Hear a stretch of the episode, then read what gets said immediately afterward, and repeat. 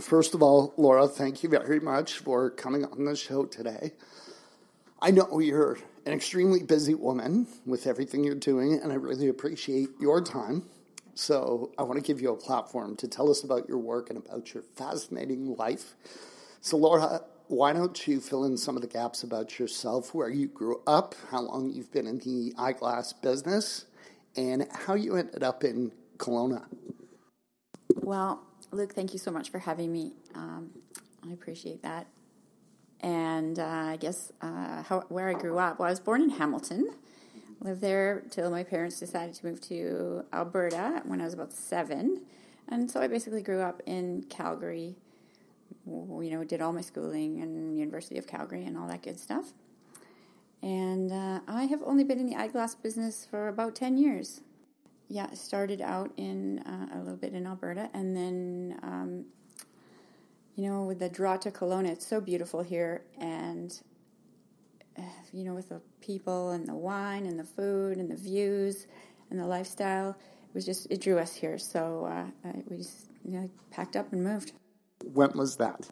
We moved in May 2000 and see you got me the facts. I'm I'm stuck mm-hmm. on the facts.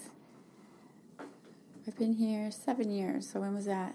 Uh, 2011. 2011. Does that sound right? Mm, yeah, probably.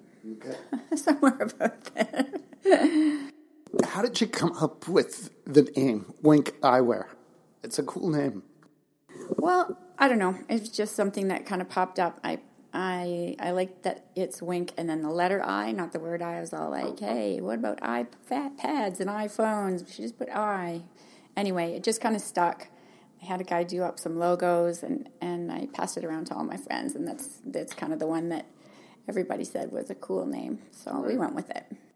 Do you remember when you first realized that you were going to be in the eyeglasses business?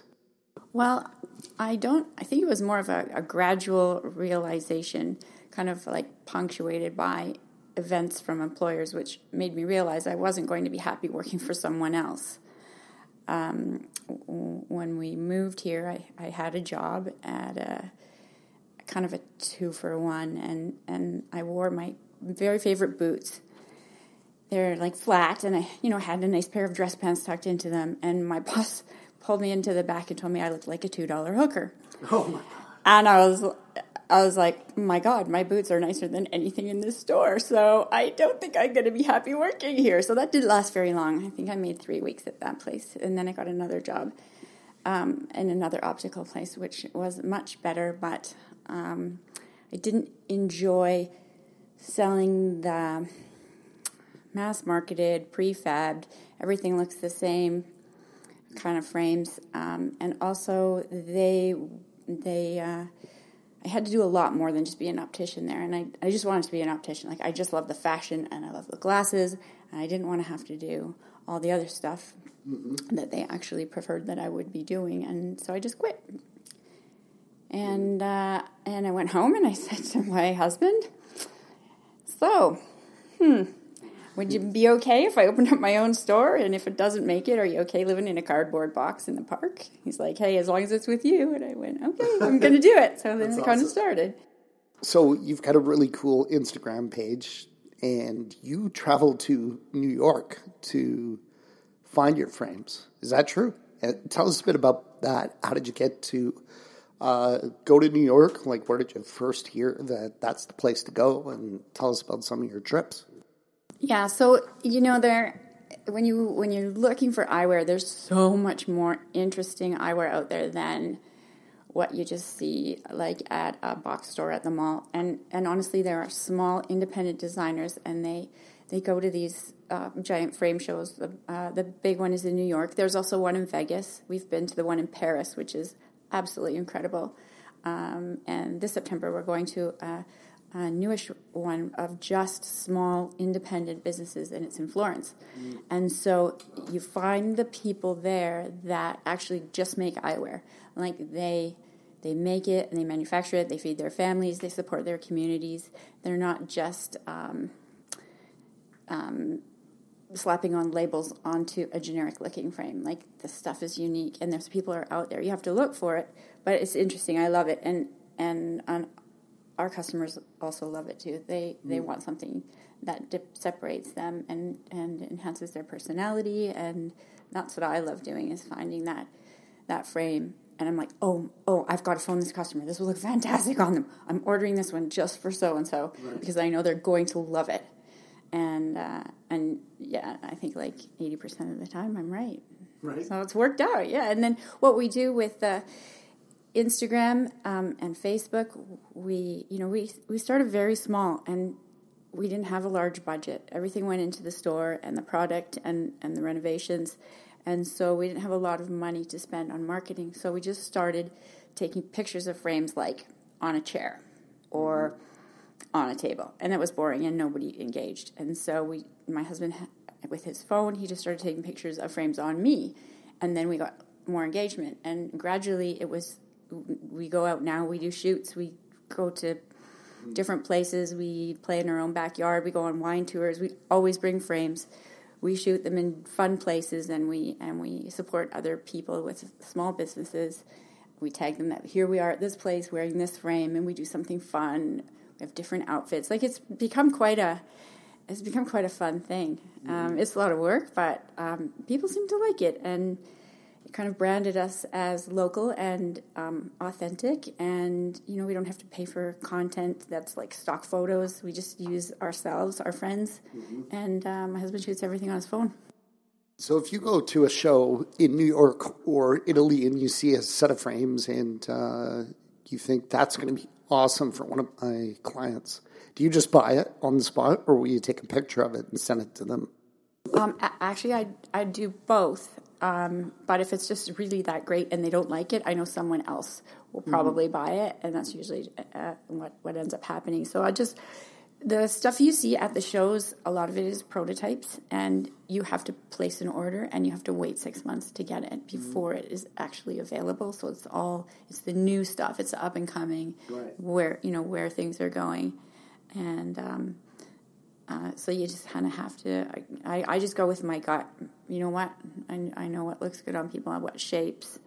I'm curious, can you uh, order like one off of a frame or is there a minimum order? Do you have to order like a hundred or ten or? Um, most most designers they they want you to represent their collection. Right. So I find with the smaller ones they're much more forgiving. They'll let you order a dozen, which is manageable. Um, if you go with some of the giant, you know, well-known names, you have to order like fifty or sixty. You know, minimums of forty-five, and like we just don't have a lot of room. We're really small, so we like to showcase designers' collections. We like to give them a fair shot to show people what they have and the colors available, but we can still are lucky enough that we don't have to uh, do giant minimums. Generally, not one. One is just, yeah, yeah, that's not enough. But a dozen is good. Like we're happy with that. You do a lot of uh, volunteer work with Red Dress and Swinging with, with the Stars. What are they? How did you get involved? And uh, what are you trying to accomplish with those? Well, I think again, um, you know, it comes back to, to supporting your community and supporting other small businesses and other causes, causes that are close to my heart. Um, the Red Dress event is um, run by the Heart and Stroke Foundation, and we um, actually the, the I think it was the first year or second year I was involved. I got to model in it. So did and so did Stephen because um, if you know someone, someone you love that has um, been affected by a heart and stroke event, um, then you have a, a bit of a story to tell, and you get to be. Uh, this year, in, pr- the year we did it, we were both models, and we w- we were showcasing clothing, all red clothing, which was great, um, from from you know smaller places and around Kelowna. Um, and um, I did it uh, at that time for my granddad, who had passed away at 60 from a massive heart attack. Um, you know, he was that was a long time ago, and there was nothing really he could be helped with. So since then, the research and the advancements made by supporting that cause um, have come full circle, and they have saved my father's life, who um, has uh, an, an abdominal aortic aneurysm, which is like a seriously big deal. And they went in there right away and they fixed him up. And he also has, you know, he's got a pacemaker. And so those things wouldn't have been available. And my dad wouldn't be here today if it wasn't for that. So mm-hmm. it's, it makes me, gives me goosebumps to know that you can give back. And, um, you know, that the other thing with doing that and being part of your community and giving back is you get your name out there and it's not just blatant, boring advertising and being marketed to. You know what? We just love doing that kind of stuff. Mm-hmm.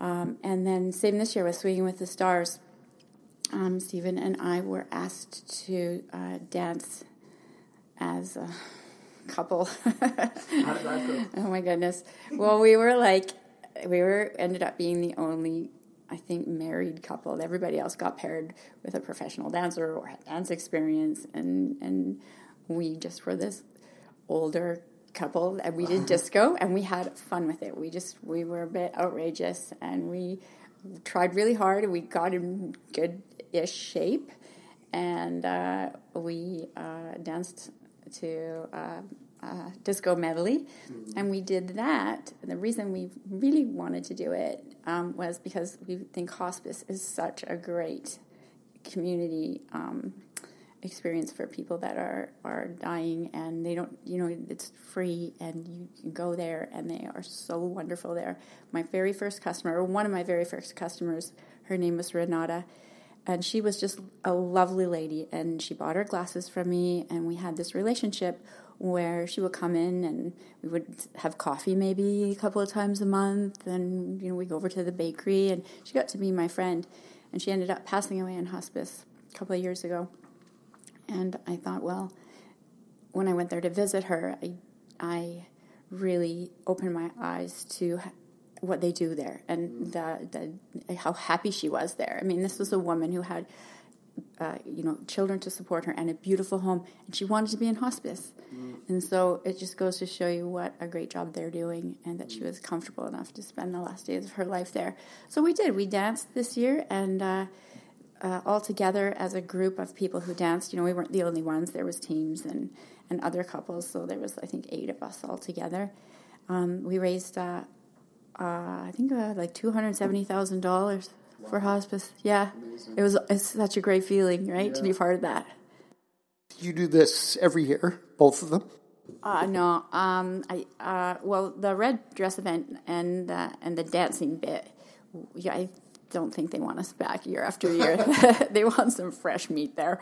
Uh, so we just, but we do support them. Like you know, we'll donate uh, things to the silent auctions, and we, we will help out in any way we can.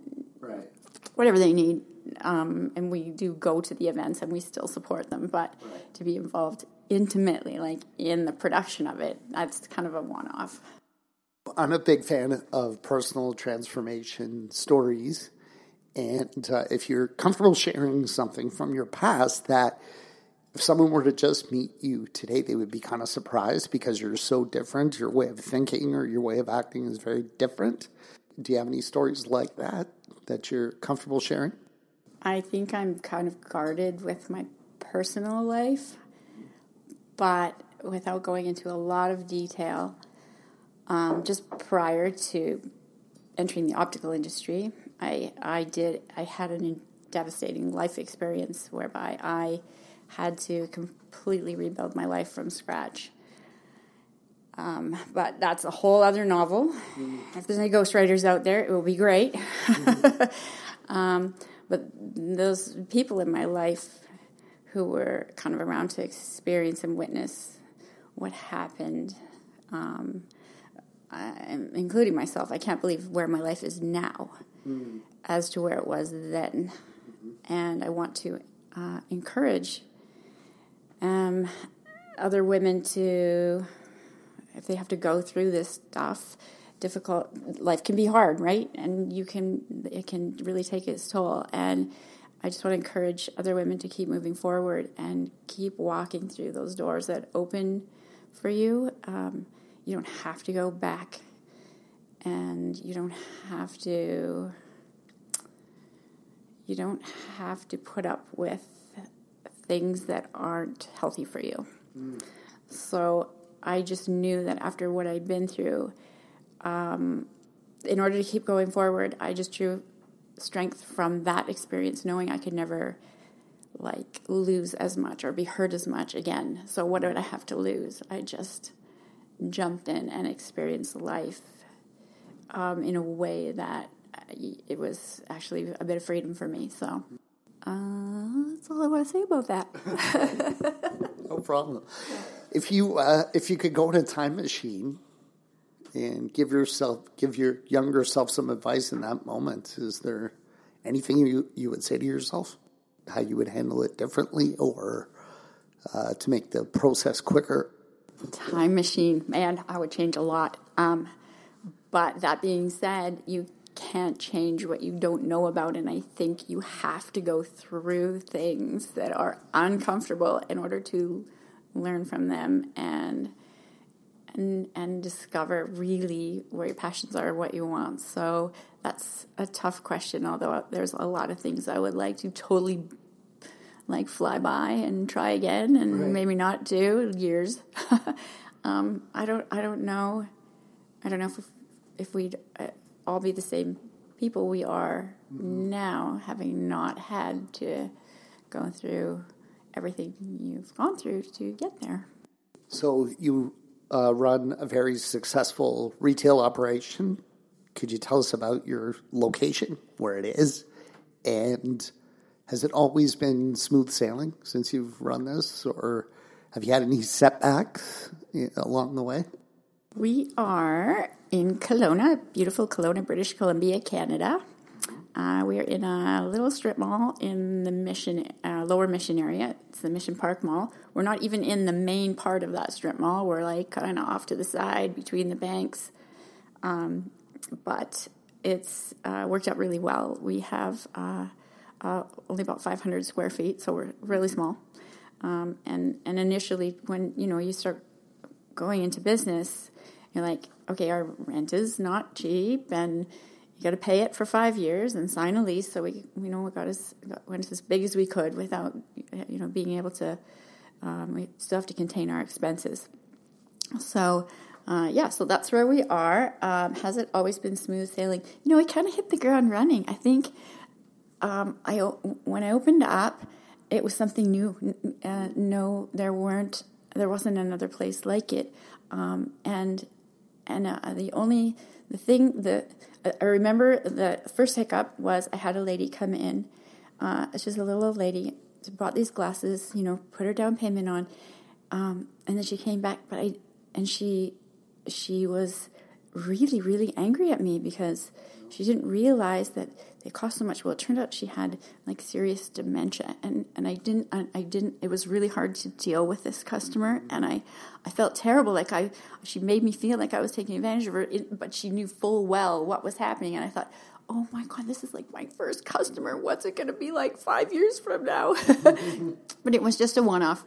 Um, it was, it all worked out in the end. And, and, uh, uh, it's just you know you have to deal with people as they come in. But most of my customers are amazing. I'm so thankful for them. I, they've been so supportive, and I yeah I've been blown away by the just how great my clients are. Like they're fantastic.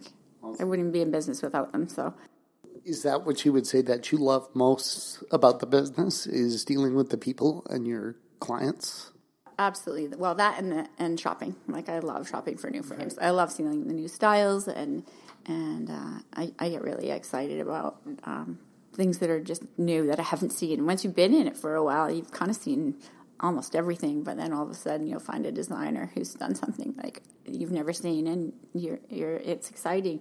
Uh-huh. And that's when I'll pick up another line, and we'll just run with it. Do you change your own eyeglasses? How often? Oh boy, I have a lot of glasses. I I have a pair pretty much to go with every outfit, so I change them a lot. Sometimes more than once a day, I'll change them just because I feel like it. Is there anything about your business that you find to be a challenge or a little bit frustrating? I mean, I love my job, I love what I do, but there's certain aspects of it that I'm not crazy about. Is there anything like that? Sometimes um, it's uh, in general, like the lab work in that is is pretty good and goes quite well. But you'll get the occasional um, job from the lab that'll come back, and there'll be something wrong with it. So you send it back, and then they'll send it back to you, and it's just like they're not looking at it because they're not checking to make sure it's exactly right. And that's the other thing. I do. Mm. So when the glasses come in, I will check them for everything. And if they're not perfect, you're buying something new. You don't want to have a little flaw or a little, you can't be, your prescription has to be bang on. I don't accept any, um, I don't accept like almost there. Like it has to be right. And then I have to send it back. And then it's, that part is really frustrating. It doesn't happen often, I think, because they know that it'll be sent back. So they probably have to double check, triple check. But um, I guess the other thing that really that is frustrating is when you find a good line, and then a large company buys it up, and you and you something you've loved, and has been good, and has been small and independent, is now being mass produced cheaply and marketed mm-hmm. hugely, and and you watch the quality of it go down, and you and you see it get marketed online, and you're like, ah. I hope everything doesn't get go- get gobbled up. I hope there are still some small independent people that'll they'll fight the good fight and and uh, go for quality and and interesting designs and. So Laura, I want to put you on the spot now. Can you think of someone in the city of Kelowna that you find to be a fascinating person and who you would love to see come on this show in the future? Well, there are no shortage of people like that out there for sure. I know lots of them. Um, Kelowna is just filled with brilliant people that have great ideas and amazing business sense. So um, I think just coming just off the top of my head, um, um, my friend Michael Levine, um, he has a, a, company called Time Brokers okay. That he started, um, and it's very interesting how he got into that. Um, he also does a lot for the community. and uh, my friend Lisa Jensen, who owns a 10 spot if someone wants to follow you on Instagram or if they want to come and see you at your shop, tell us how, how they can find you. Awesome. We'd love to see you. We're at uh, number 7605 KLO Road, uh, which is kind of on the corner of um, Lakeshore and KLO. Our hours are 9.30 to 5.30, Monday to Friday, uh, but we do take appointments. Um, if people can only make it in on Saturday, we I'm happy to go in. Um, I just don't want to be there all day because I live in Kelowna and I like my weekends. So uh, generally, people are pretty um, patient about that and they understand. And you know what? I don't mind coming in for an hour or two. So our Instagram and our Facebook and Twitter are all the same. Just at Wink Eyewear. It's it's uh, W I N K and then just the letter I W E A R. Thank you very much, Laura. I feel like I've learned something today, and we certainly got to know you a little bit better on a personal level. So I want to thank you for your time today and for coming on the show. Aw, thank you for having me. It's been a pleasure.